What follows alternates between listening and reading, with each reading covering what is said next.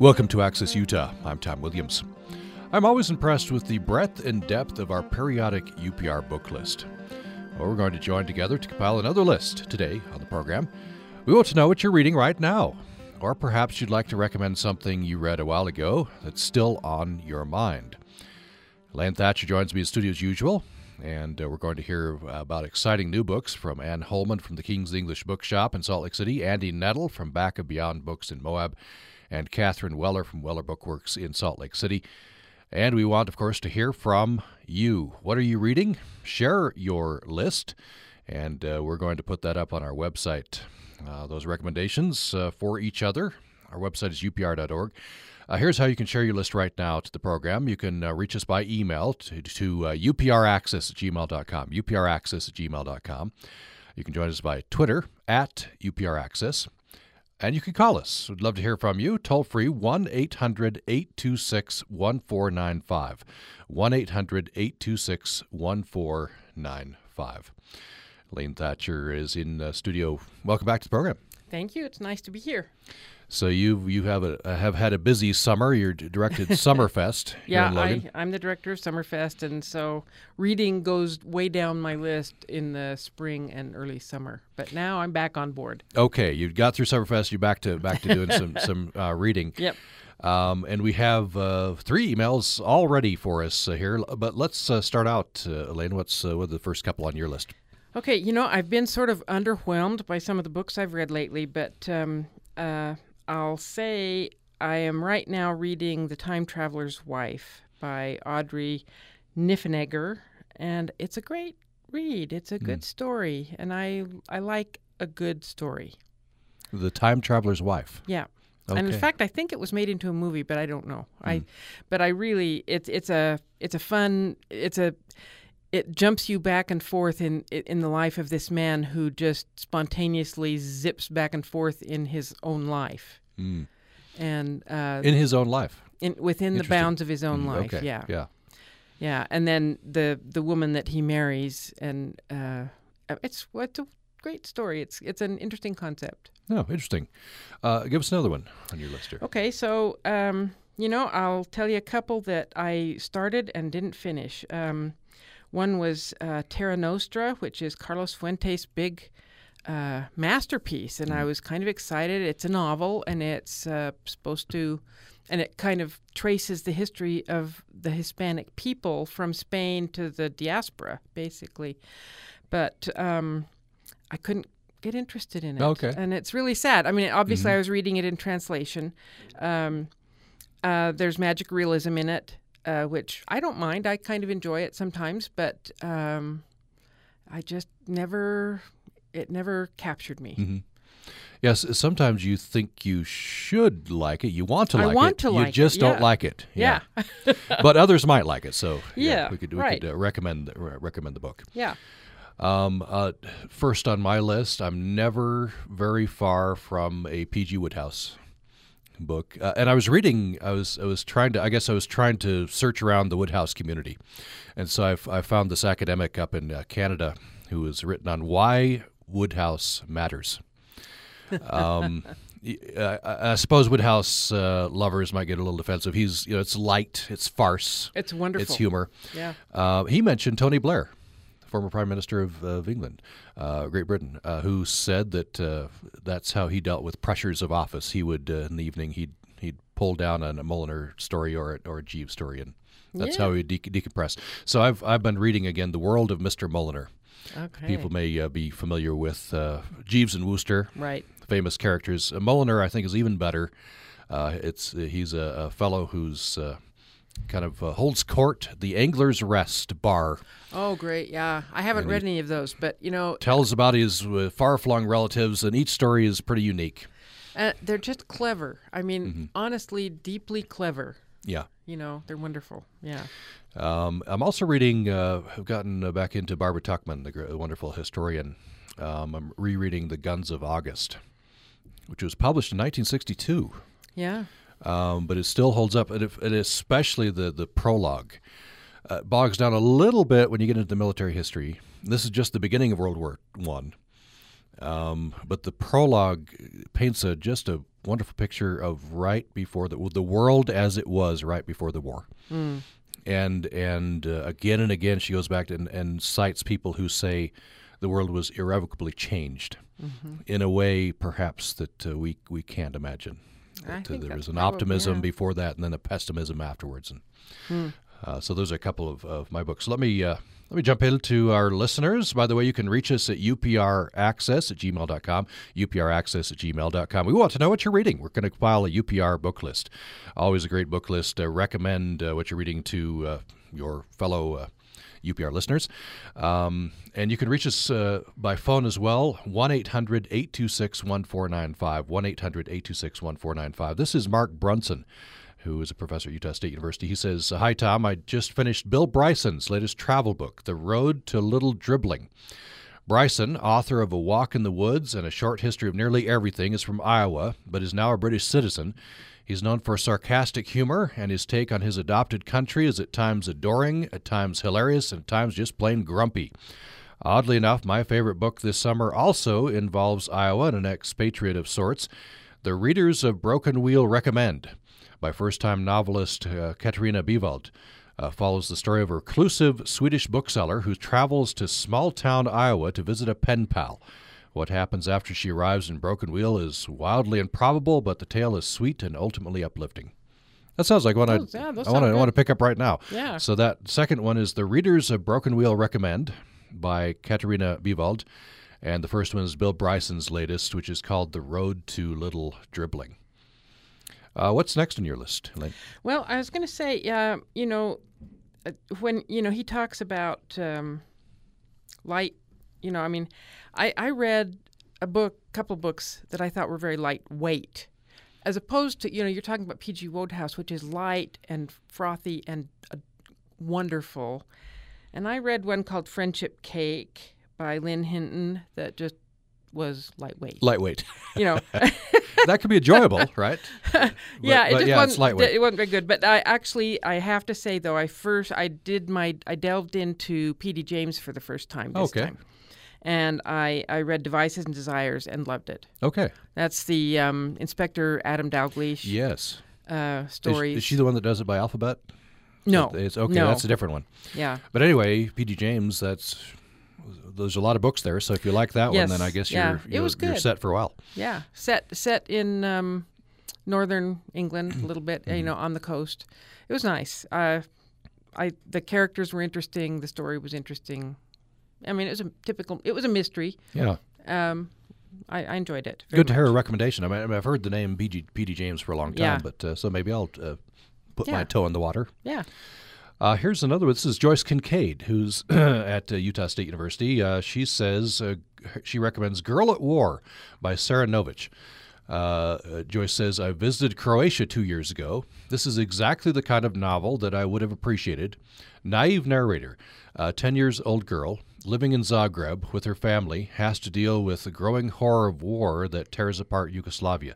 The narrative moves from Croatia to the USA and back to Croatia. So that is Girl at War by Sara Nović. That sounds interesting. Yeah, it does. Yeah. Um, I believe we have our first uh, we have our first uh, bookseller on the line, uh, Andy Nettle from Back of Beyond Books in Moab. Welcome back to the program. Good morning, Tom. Good morning, Elaine. Thank you. Good you. Uh, so let's jump right in, Andy. What uh, what are you recommending? Well, I've got a huge stack, so I'll go quickly and um, jump right in with Ladies of the Canyon, a league of extraordinary women and their adventures in the American Southwest by Lesley Poling-Kempes. This just won the uh, Reading the West Award from the Mountains and Plains Independent Booksellers Association for nonfiction.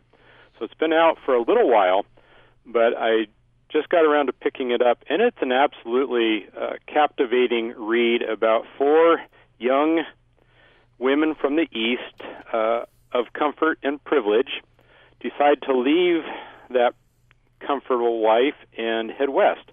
Natalie Curtis, Carol Stanley, Alice Klauber, and Mary Cabot Wheelwright uh, all come out independently to the American Southwest, and they as most people do, tend to fall in love with uh, the beauty, the starkness.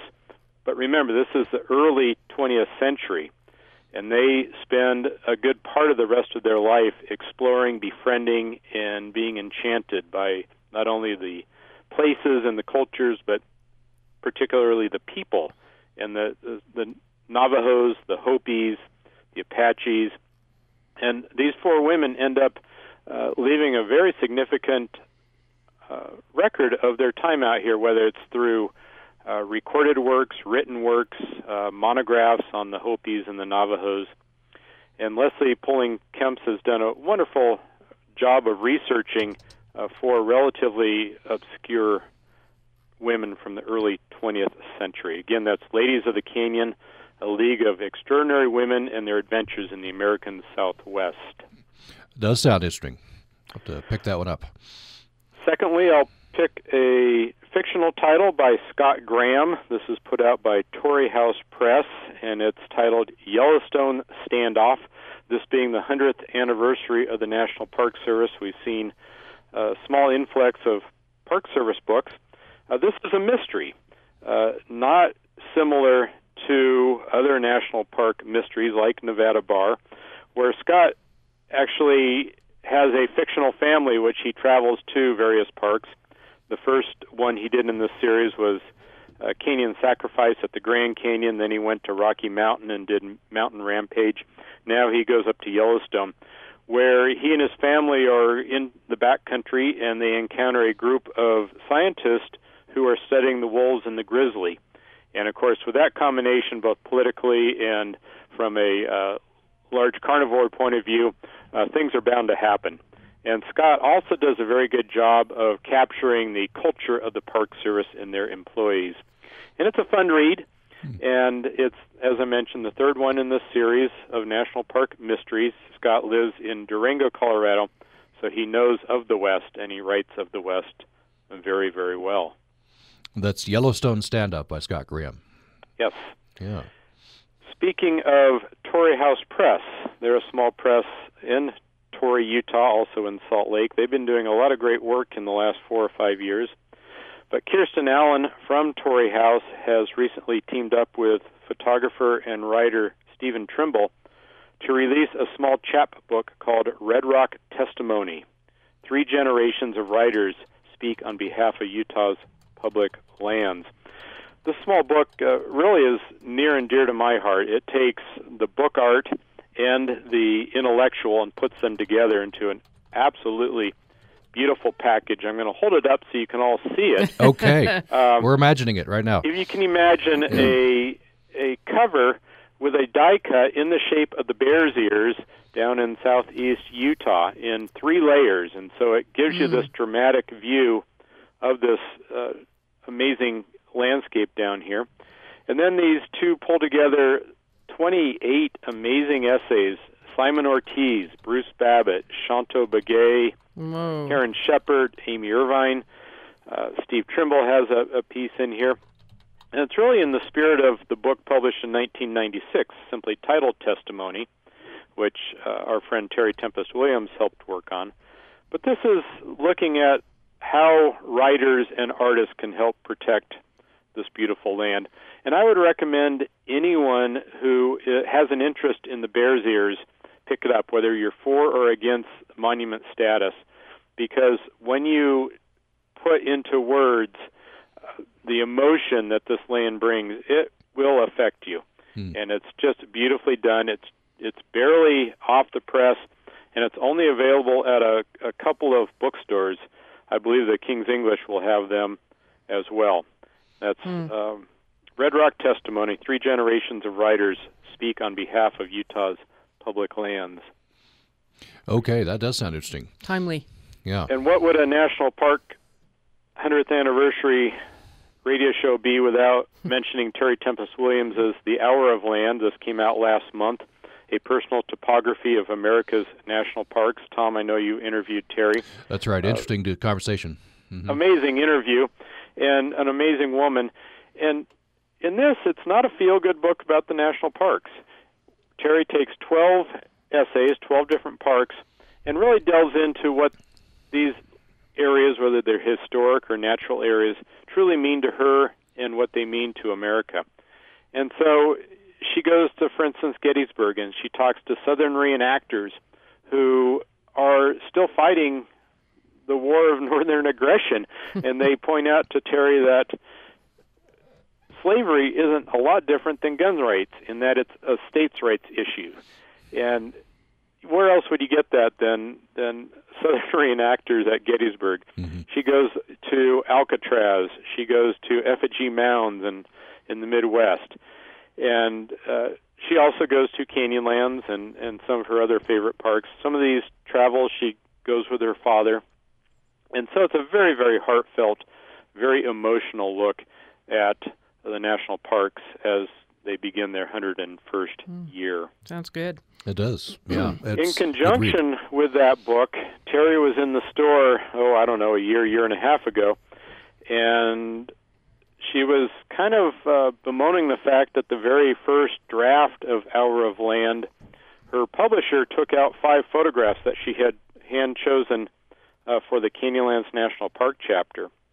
And so that kind of planted a bug, and we proposed to Terry that uh, the store produce a limited edition from that book of the Canyonlands National Park chapter and reinstate those five beautiful photographs that the uh, publishers ill advisedly left on the cutting room floor. Hmm. And out of that came, I think, and of course I'm biased, but a, a stunning letterpress, uh, hand printed chapter from this book uh, silk bound with the five additional photographs tipped in, signed, limited. And it's just a again a, a beautiful testimony to Terry's work, but also to the parks and the Park Service and the people who who work in the National Park Service. Nice work. But yeah. A limited edition of 100 copies, National Canyonlands National Park Letters from Home, and that's available pretty much just from back of Beyond Books. Okay. Moving right along, I have another piece of fiction, and this is uh, the best piece of fiction I've read in the last six months. It's by S.M. Hulse. It's a debut novel called Black River, and it's a Montana based novel. Uh, an older couple uh, has moved to the city and is pining for the rural life, and when uh, the wife dies of cancer. Uh, the husband decides to go back to the small community that he grew up in of Black River. And like a lot of my favorite fictional titles, it is it starts dark and it gets darker. Hmm. Uh, the protagonist, Wes Carver, was a corrections officer, and there was a riot within the prison in which he worked, which of course affected his whole life and he goes back to face uh, the person who perpetrated uh, the riot and inflicted so much pain on Carver. And it's it's filled with uh, wonderful literary writing. Also uses music as a secondary theme, the fiddle, and I just I couldn't put it down. Again, it's not a light uh, read, but it's an intense intense read. Black River by S. M. Hulse, hmm. published by Mariner Books. Sounds good. All right. And the last one on the stack is going back to the National Park Service is a collection of essays titled The Wonder of It All 100 Stories from the National Park Service. So many writers are writing about the National Park Service.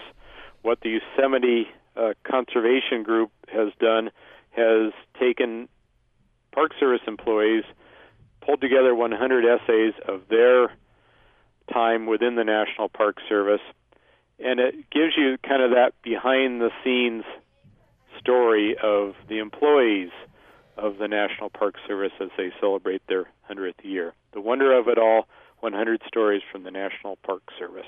Great.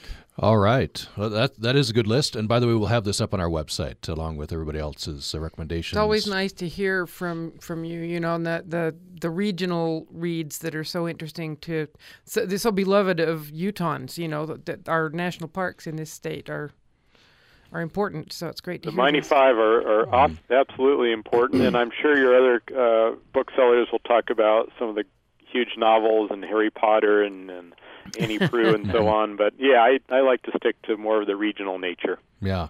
Great. Andy Nettle, back of Beyond Books in Moab. Thank you so much. You're very welcome. Have a great morning. You Bye-bye. too. You too. Evelyn Thatcher with me in studio. We're wanting to know what your uh, book on your nightstand is, or on your device. I guess that more and more Yeah, people are going yeah. going to the Kindle or whatever it is. Uh, I go back and forth, I do too. And, and I don't know. I have a whole basement full of books that I need to finish, you know, so that I can. Yeah. clean out my basement. Right. Yeah. you got to read them, right? I you- to- yeah, I haven't read them all yet. Clear them out. the advantage of the device is you got a whole library with you wherever you go. Yep. yep. It's But, uh, great for European travel or you know Mm-hmm. wor- international travel because you have a lot of books on one Yeah. one device. but I still like a, a paper book in my hand. Yep. So I Yep. guess you'd go back and forth. have to see what the younger generation says. Put it out to, to, to you to, to escort. How do you read? Uh, the number to call us is 1 800 826 1495. 1 800 826 1495. Love to hear what you're reading, or perhaps it's uh, something that's uh, been a while ago, but it's still on your mind. We'd love to get that as well. We'd love to get your list. We're going to compile this, put it on our website, upr.org. Uh, you can also reach us by email to upraccess at gmail.com. upraccess at gmail.com. We've got several more emails that have come in. Let's take a break first. We'll come back, uh, see what's next on Elaine's list, and get a couple of these emails. We'll also be talking later, later on with uh, representatives from King's English Bookshop in Salt Lake City and Weller Bookworks in Salt Lake City. More following the break. This is Management Minute by Professor Scott Hammond. If you're asking yourself why your customer isn't buying your product or service, then maybe you don't know your customer. Excellent companies have regular dialogues with their customer. Customer relationships and service should be a part of every employee's responsibility. For example, a hospital system recently trained its housekeeping staff, the people who clean the patient's rooms, on how to better listen to patients because they're there with the patient. Your value is defined by your customers, not your marketing people or strategic planners. Customers tell us why they buy, and we just have to listen. Create excellence in your company by really listening to your customers and knowing how to bring value to them. The Management Minute is brought to you by our members and the USU Shingo MBA program at the Jon M. Huntsman School of Business, a 15 month graduate degree for executives giving knowledge and skills to leverage the principles and tools of lean continuous improvement. huntsman.usu.edu.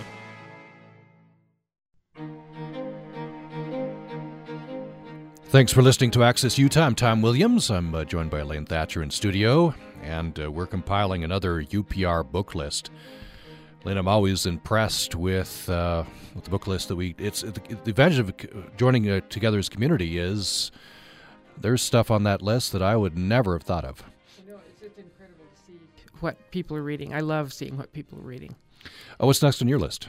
Well, uh, speaking of regional literature, I have an older one and a newer one. Um, the new one is Celestina Urza in Outer Space by David Romtvedt. David uh, lives in Buffalo, Wyoming, is a writer there. He teaches at uh, the University of Wyoming, and he's primarily a poet, is how I've always thought of him. But um, he uh, is not Basque himself. He married a Basque woman. He speaks Basque. He has made a great study of Basque history. So, Celestina Urza in Outer Space is a novel about a young Basque woman who comes to the U.S. from the old country and her life. And it's really it's it's well written. It's a very interesting story, um, and you know, heart wrenching at times. You know, very interesting story. Uh, so I recommend that. I've not been aware of, uh, of him. I'll have to check him out. I, I have a fascination with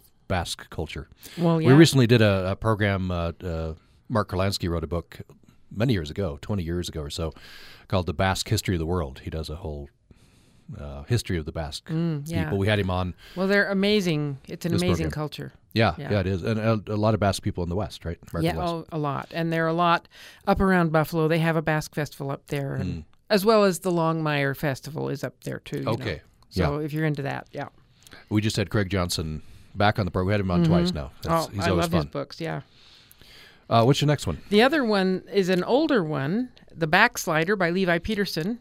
Okay, Levi Peter. My, I know my dad really loved uh, reading Levi Peterson. Yeah, Levi uh, is the brother of uh, retired USU history professor Chaz Peterson.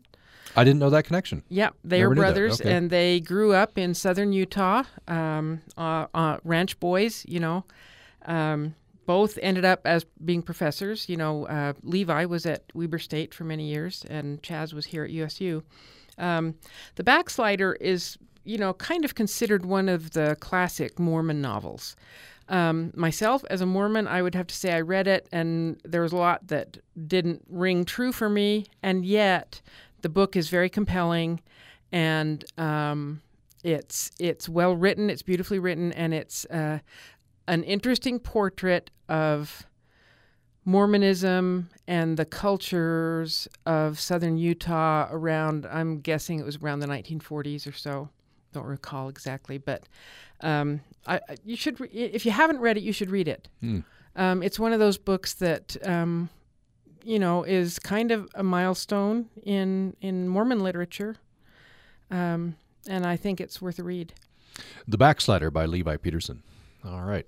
Let's uh, go to next to our emails, and we've had several come in. Thank you for that. Uh, UPRaccess at gmail.com. We want to know what you're reading. And we're compiling our UPR uh, community book list, upraccess at gmail.com, or you can join us by telephone toll free 1 800 826 1495. 1 800 826 1495. This is Claudia Brilliant, who says, Just finished The Woman Who Defied Kings, Doña Gracia Nasi by Andre Brooks the well researched life and times of a Jewish woman of the powerful House of Mendes. You may have never heard of her, but I was fascinated by this woman of the Renaissance who used her means to help her people while dealing with every kind of problem with clarity, wit, and wisdom. How did they escape the Inquisition? Greedy but powerful monarchs. Using and translating research materials from the dusty archives of Europe and Middle East, the author does a great job piecing together her story. The influence of women like Gracia is seldom told in our history books, but lets you see how one person can make a difference. That is The Woman Who Defied Kings, Doña Gracia Nasi by Andrea Brooks. Then Claudia recommends, she says, also just finished uh, Timothy Ballard's Washington Hypothesis. You may agree or disagree with his hypothesis of divine intervention at the American Revolution, but you will never forget his vivid descriptions of the battles, escapes, and transformative experiences of our founding father. I was a history major at university and thought I knew American history, but I learned so much from this book. That's uh, Washington Hypothesis by Timothy Ballard. Those two recommendations from Claudia uh, Brilliant. Uh, then uh, our own uh, UPR's Carrie Bringhurst has uh, written in. Thank you, Carrie. She says, I'm reading the latest book from Cache Valley writer RaeAnne Thayne. Her book, Riverbend Road, makes references to names familiar to northern Utah, including a business in her book named after the Canes, and even describes one of her characters to be a public radio fan because of her NPR bumper sticker. I enjoy finding simple nuances in her books that relate to my world while exploring the world of her characters. And uh, Carrie goes on to say, RaeAnne is a graduate of USU Journalism School and was a classmate. So, uh, yeah, RaeAnne Thayne, uh, a wonderful Cache Valley writer. Her latest book is Riverbend Road. Uh, what's the next on your list, Elaine? Okay, so um, an, a classic, My Antonia. Oh, yeah, Willa Cather. Willa Cather. Um, never had gotten around to reading it before, um, and it's it's marvelous. You know, it's a fabulous book. Yeah, Cather is such a wonderful writer. Um, it's you know well worth reading. And I I lived on the Great Plains for a while. I lived in South Dakota, and um, I could relate a lot to that landscape and uh, the the just the story there. And it's a, a yeah a lovely book. I'll mention uh, a blast from the past. I just recently jumped back into Pride and Prejudice. All right. uh, Jane Austen almost never lets me down. I, I will say I couldn't. I couldn't do Mansfield Park. I just couldn't do it. I, I couldn't. I know, wanted I've- to. I wanted to like it. I couldn't. I couldn't like it. I've heard But- other people say that. But uh, almost any. And Pride and Prejudice is such a wonderful and and just the the wit. Mm-hmm. Uh, it's it's you know laugh out loud funny, smile funny, and there's depth there as well. It's just very true to life. Well, as a matter of fact, I read a book called Jane Fairfax this this time um, by Joan Aiken. It's a modern take on uh, on Jane Fairfax, who is a minor character in the book Emma, and uh, it it creates a life for her. And I I liked that book too. I you know, I'm not always keen on trying to rehash and rewrite uh, beautiful, beautifully written books that are already out there. But it was a fun, fun story. Uh, I do have to say, reading Pride and Prejudice now, this this go around, uh, I I'm trying to get the uh, BBC um, miniseries Out of your out head. of my head. I'm trying to I'm trying to manufacture the characters of my own, but uh, but some of It's the hard. some of the wonderful uh, actors and you know, and I'm I'm I'm hearing the voice of Colin Firth when I'm reading Darcy, uh, that sort of thing. Not a not a totally bad thing, but it's such a wonderful read. If you haven't read Pride and Prejudice or any Austen, with the possible exception of Mansfield Park, uh, I'd recommend it. Yep. Um, here is uh, recommendations. It has a whole list. Uh, Dan Mabbott from uh, Springdale. Hope I'm saying your name right, uh, Dan. Um, and Dan uh, says at the top of my current reading list is Dark Money by Jane Mayer. I interviewed uh, um, Jane Mayer. Uh, this impressively researched and detailed account about uh, millions of hidden uh, uh, millions in hidden money that pays for the hundreds and hundreds of political action groups, PACs, uh, think tanks, lobbyists, privately funded academic departments that have distorted the political process in the last 20 years. Billionaires have, quote unquote, invested, the author's word, a massive amount of money to gain control over the American political process with almost no public knowledge that it's even happening. Mayer rips the cover from the hidden money and how it's been used. Names are named and amounts are listed. The real action behind the news comes into focus after you see how the news is shaped today. In this time of political uh, turmoil, a reading program to refresh your understanding of the years 1932 to 1939 is recommended. This was a time when the entire world was mired in a swamp of economic depression, political revolution. Dictators gained power in both Japan and Germany. And the result was the war that was most clearly a world war. Mark Twain said that history doesn't repeat, but it rhymes. The couplet companion verse may be our uh, time today.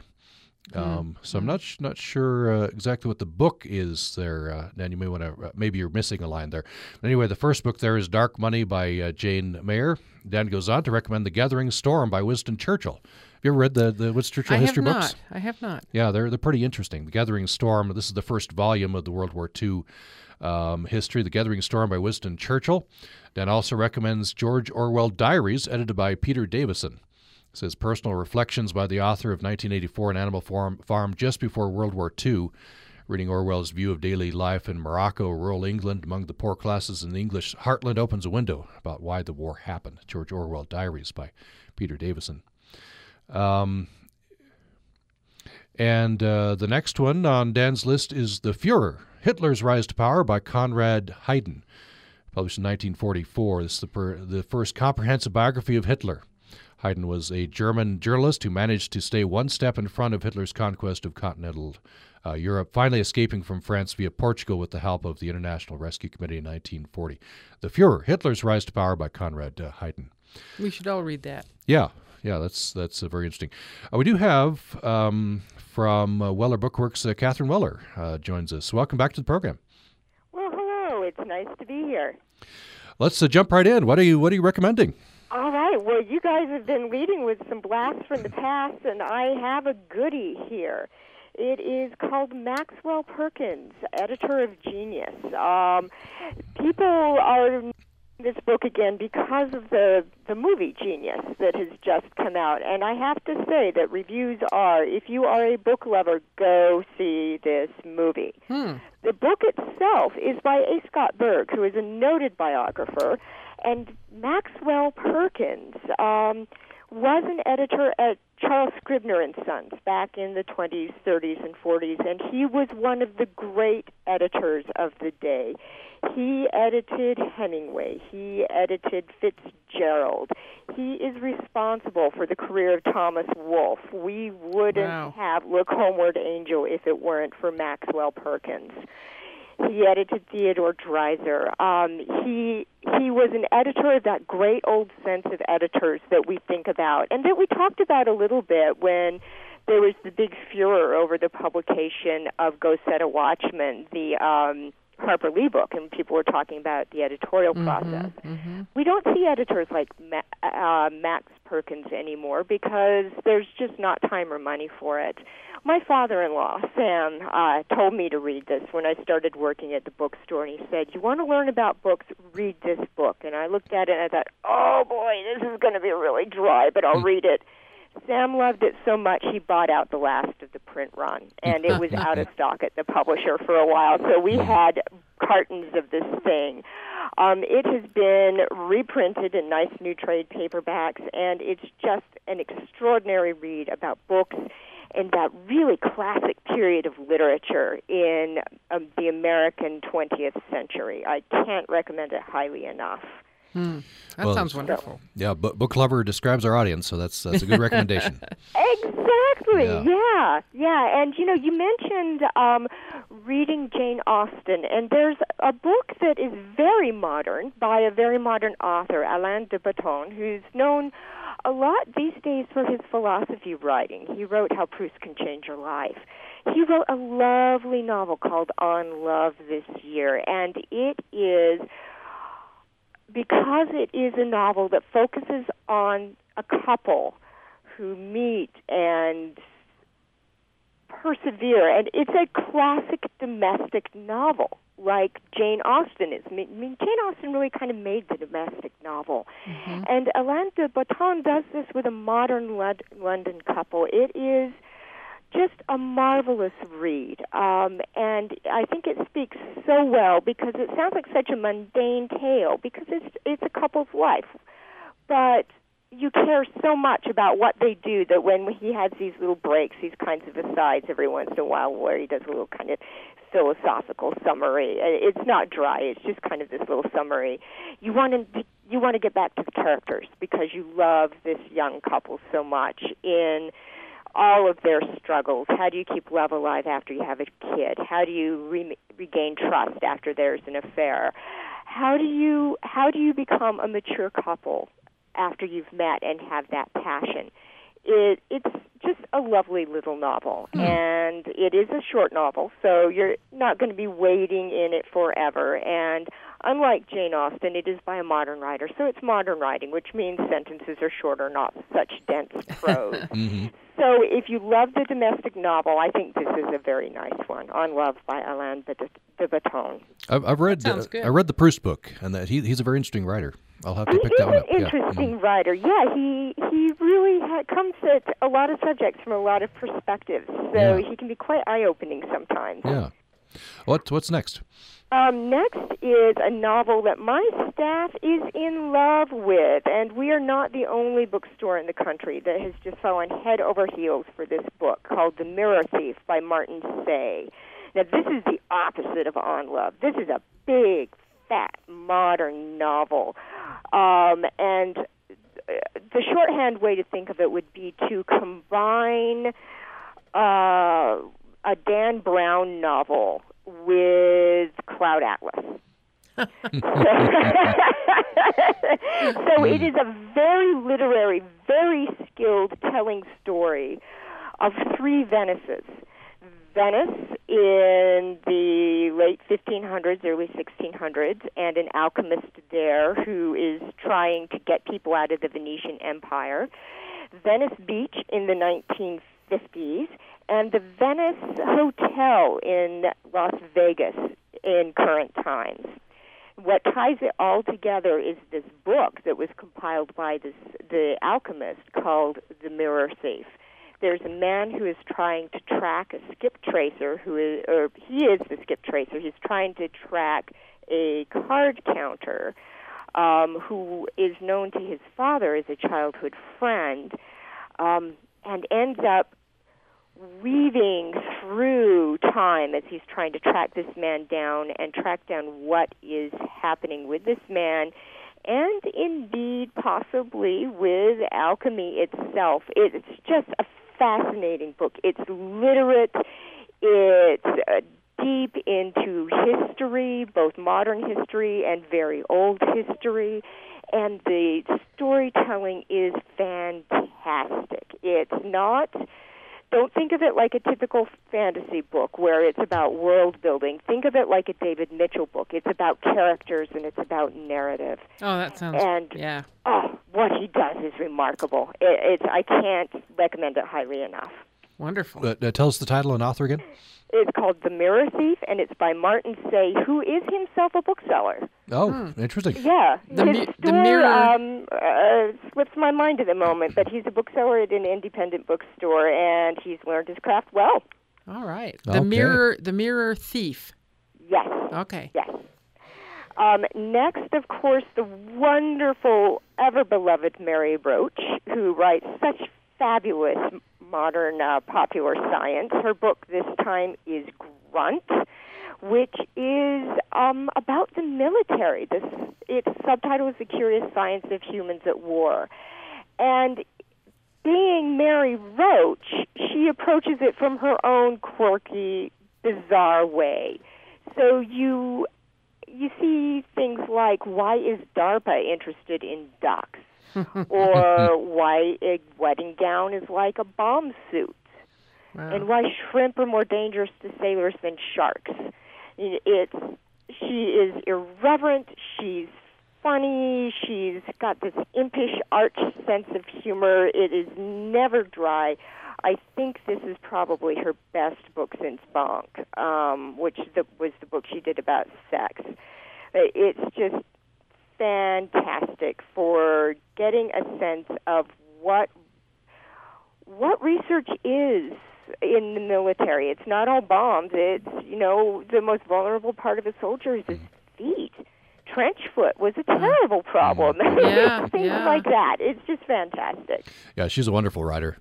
Oh, she is. Yeah. She is, and you know, people know her from Stiff, and um, uh, really, Bonk is what brought her here first to Utah in person, and we're hoping to get her back for the paperback tour of Grunt because she's just a delight to read Mm-hmm. and a delight to hear. I interviewed her on her book. I can't remember that. They're all one word titled. I can't remember it now. It's, it's the alimentary canal. It's from the mouth to the. Oh yes, that was Gulp. Gu- That was Gulp. gulp. Gulp. Yes, they are Yeah. all one-word titles. Yeah, yes. yeah. So uh, gulp was a, that's a fun read and a fun conversation. So I imagine this one will be as well. yes, very much so. Um, do I have time for more? Uh, uh, yeah, maybe a couple more. Yeah. Okay. So um, one I'm deep in right now and quite loving is called On Trails by Robert Moor. And this is pretty classic natural history writing. He starts with a reminiscence about going to camp one horrible summer, like kids in the East so often do, and being dragged up this mountain one day, whatever counts for a mountain in the East, and um, reaching a point where they crossed the Appalachian Trail, and he noted the reverence with which their camp counselors told them about the Appalachian Trail, and thought, boy, that's interesting. Um, and it kind of pulled him out of his terrible funk that he was having at the time being in camp. He ended up walking the Appalachian Trail um, as a young adult later and becoming fascinated by trails. And so this book explores the trail, but as natural history does, it's not just the trails that people make, it's ant trails. So you learn about E.O. Wilson and his ant research and how they finally figured out how ants lay down pheromones to make trails, and um, elephants making trails in the jungle, and um, early humans following trails, the trails we make now, why we all have, why we, all animals, create trails and follow them, and how efficient trails are created over time. If you're a natural history reader, if you're a hiker, if you're a hunter, um, this book I think is profoundly interesting. And like a lot of natural history, it can it, the explaining can make it sound not it sound kind of weird or not interesting, but it's actually he does a wonderful job of re- weaving the human and the earth and the other animals all together in this really fine exploration of trails. Cool. So uh, tell us the title and author again. It is On Trails by Robert Moor. Hmm. And then Very the good. last one is, um, boy, boy, there are so many. Let's do Gene by Siddhartha Mukherjee, whom I just adore. He's a wonderful medical writer. Uh, he is a researcher at Columbia University, and what he researches is cancer, which these days means a lot of genetic research.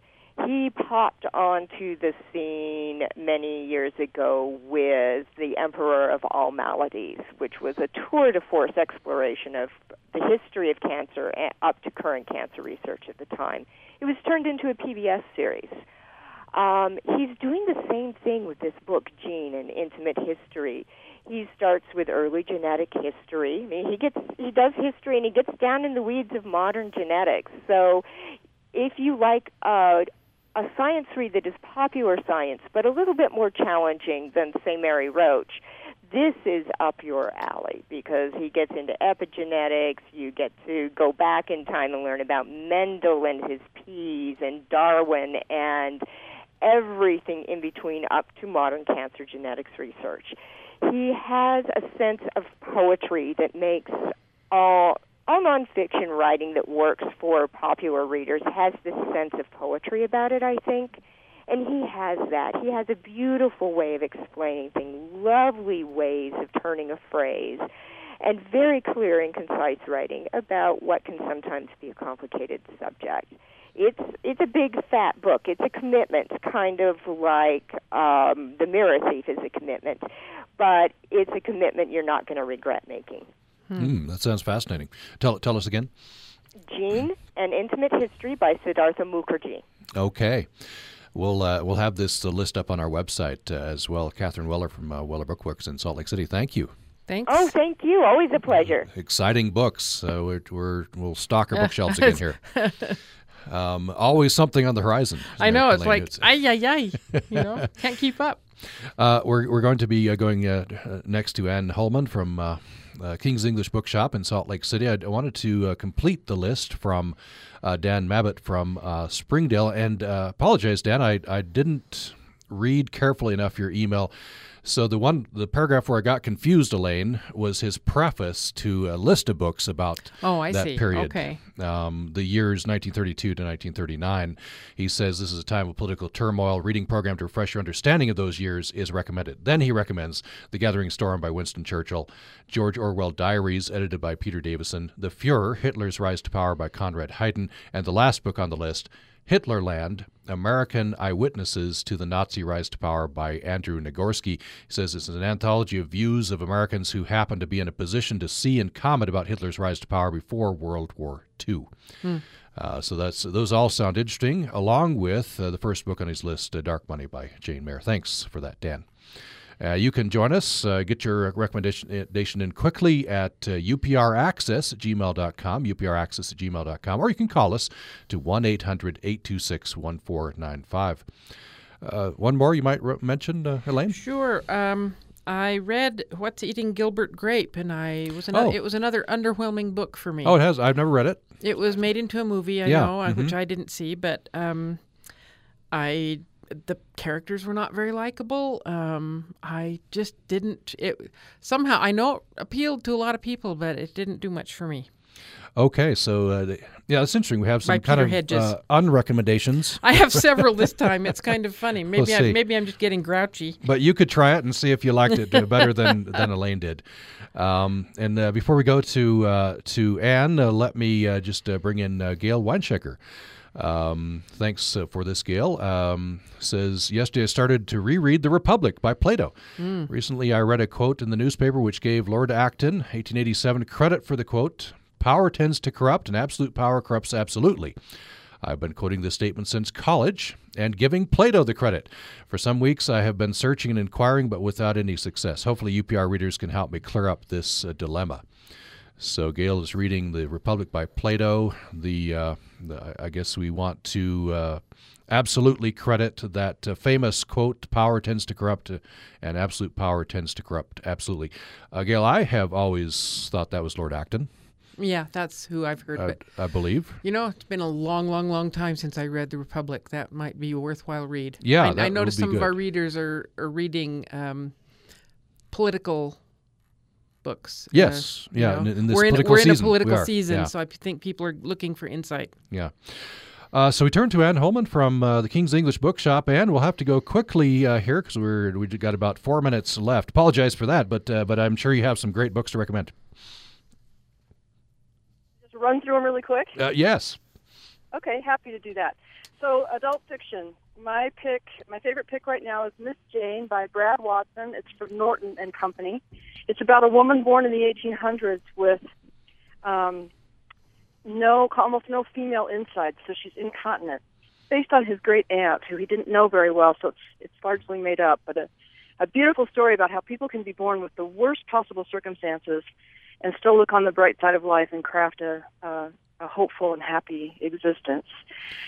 The Trouble with Goats and Sheep is a new book from Joanna Cannon, and it takes place in Great Britain on a on a kind of a cul-de-sac, and these two little girls observe their their families and their neighbors over time, and something's not quite right, and sometimes it's the children who see what the problem is, and, and through their eyes we can see it ourselves.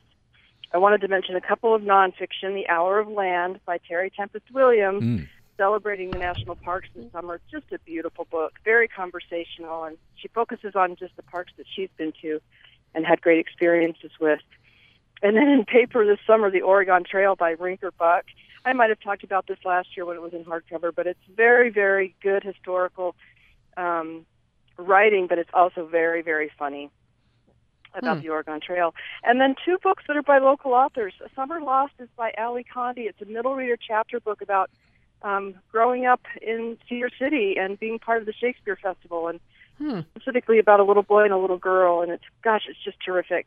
Hmm. And then Lindsay Eagar has written also a realistic fiction about Hour of the Bees, and it's about a young girl and her family who go to New Mexico because her grandfather's got Alzheimer's and they're going to have to take him off of the ranch. And she's Mm. very sad about it, and she doesn't understand it, and it's how family comes together, figures things out, and maybe her grandmother still has a few, her, her grandfather still has a few tricks up his sleeve. So Wow. I loved that. And I, and I gave you a long list. You can put it on the O- website. Okay, sounds good. Great. I noticed you have on that list the Atomic Weight of Love, Elizabeth Church. I interviewed her recently. A wonderful book. Uh, And about- Did you Andy read that? Wasn't that great? yeah, and Andy recommended the Terry Tempest Williams book Yeah. uh, as well. So and good. uh, and then uh, you have the the uh, the la- latest and I guess the last Kent Haruf book. you know what? We, we're going to miss him so much. It's new in paper, and in fact, his wife Kathy is coming tomorrow night to the bookstore to talk about him and his life. Oh, wonderful. They're going to they're going to make a movie out of this. They think with uh, Robert Redford and Jane Fonda. Oh, that, we'll look forward to that. Yeah. all right. Well, yeah, we're gonna miss we're gonna miss Kent Haruf. I'm glad you have have his would have coming. Uh, yeah, it's a wonderful list. Uh, thank you for going through it uh, quickly, and You're uh, welcome. And uh, we'll we'll get this on our website. Appreciate that. All right, Thanks a thanks lot. everybody. Bye-bye. And, Ann Holman Bye-bye. King's English uh, Bookshop. Uh, appreciate uh, appreciate her uh, being with us. I just have about 30 seconds. Any uh, last book For you want to me, recommend? um, I would say um, I. Uh, no, Okay. I'm looking over. There was an there was another one I did not like. It, it'll be on the website. And I, but honestly, I mean, it's. I think people need to read for themselves. yeah, yeah, definitely. Well, I hope you have a better luck. than- Yeah, this quarter I'm looking forward to. I, you know, it, it, this is a weird quarter. At least you found out you didn't like those books, right? So Yeah, you've, yeah. you've gained that knowledge. I'll mention one more. It's a book from uh, about 20 years ago. It's called At Home in Mitford, from the Mitford series, set in North Carolina, kind of a, a pastoral series of books. Wonderful books. Jan Karon is is the author, and uh, I've just jumped into that first one. They're delightful. Yeah, uh, it's about a uh, a pastor, a minister, right? and, and all the And aging, you know, he's getting a little older. Mm-hmm. yeah. and- Uh, so uh, that's the list. We'll have this up on our website. By the way, uh, coming up tomorrow, Banjo, an illustrated history. Bob Carlin. Uh, we'll hear some banjo music. That's tomorrow. And uh, Lane, thanks. Thank you. And thanks for listening. This is Utah Public Radio, a statewide service of Utah State University and the College of Humanities and Social Sciences. KUSR Logan, KUSK Vernal, KUSL Richfield, KUST Moab, KCEU Price, KUSUFM Logan, also heard at upr.org.